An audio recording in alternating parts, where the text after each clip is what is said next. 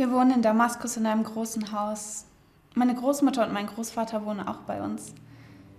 Wir haben auch einen kleinen Vogel, einen Papagei. Er heißt Leli. Wir wohnen am Stadtrand. Es ist fast wie im Dorf.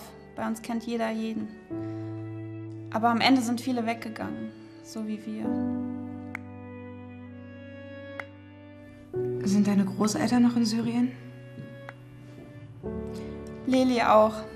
Meine Großmutter schreibt, dass er jeden Tag am Fenster sitzt und auf uns wartet. Aya? Aya?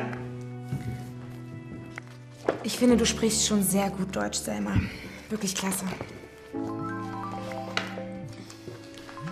Mama?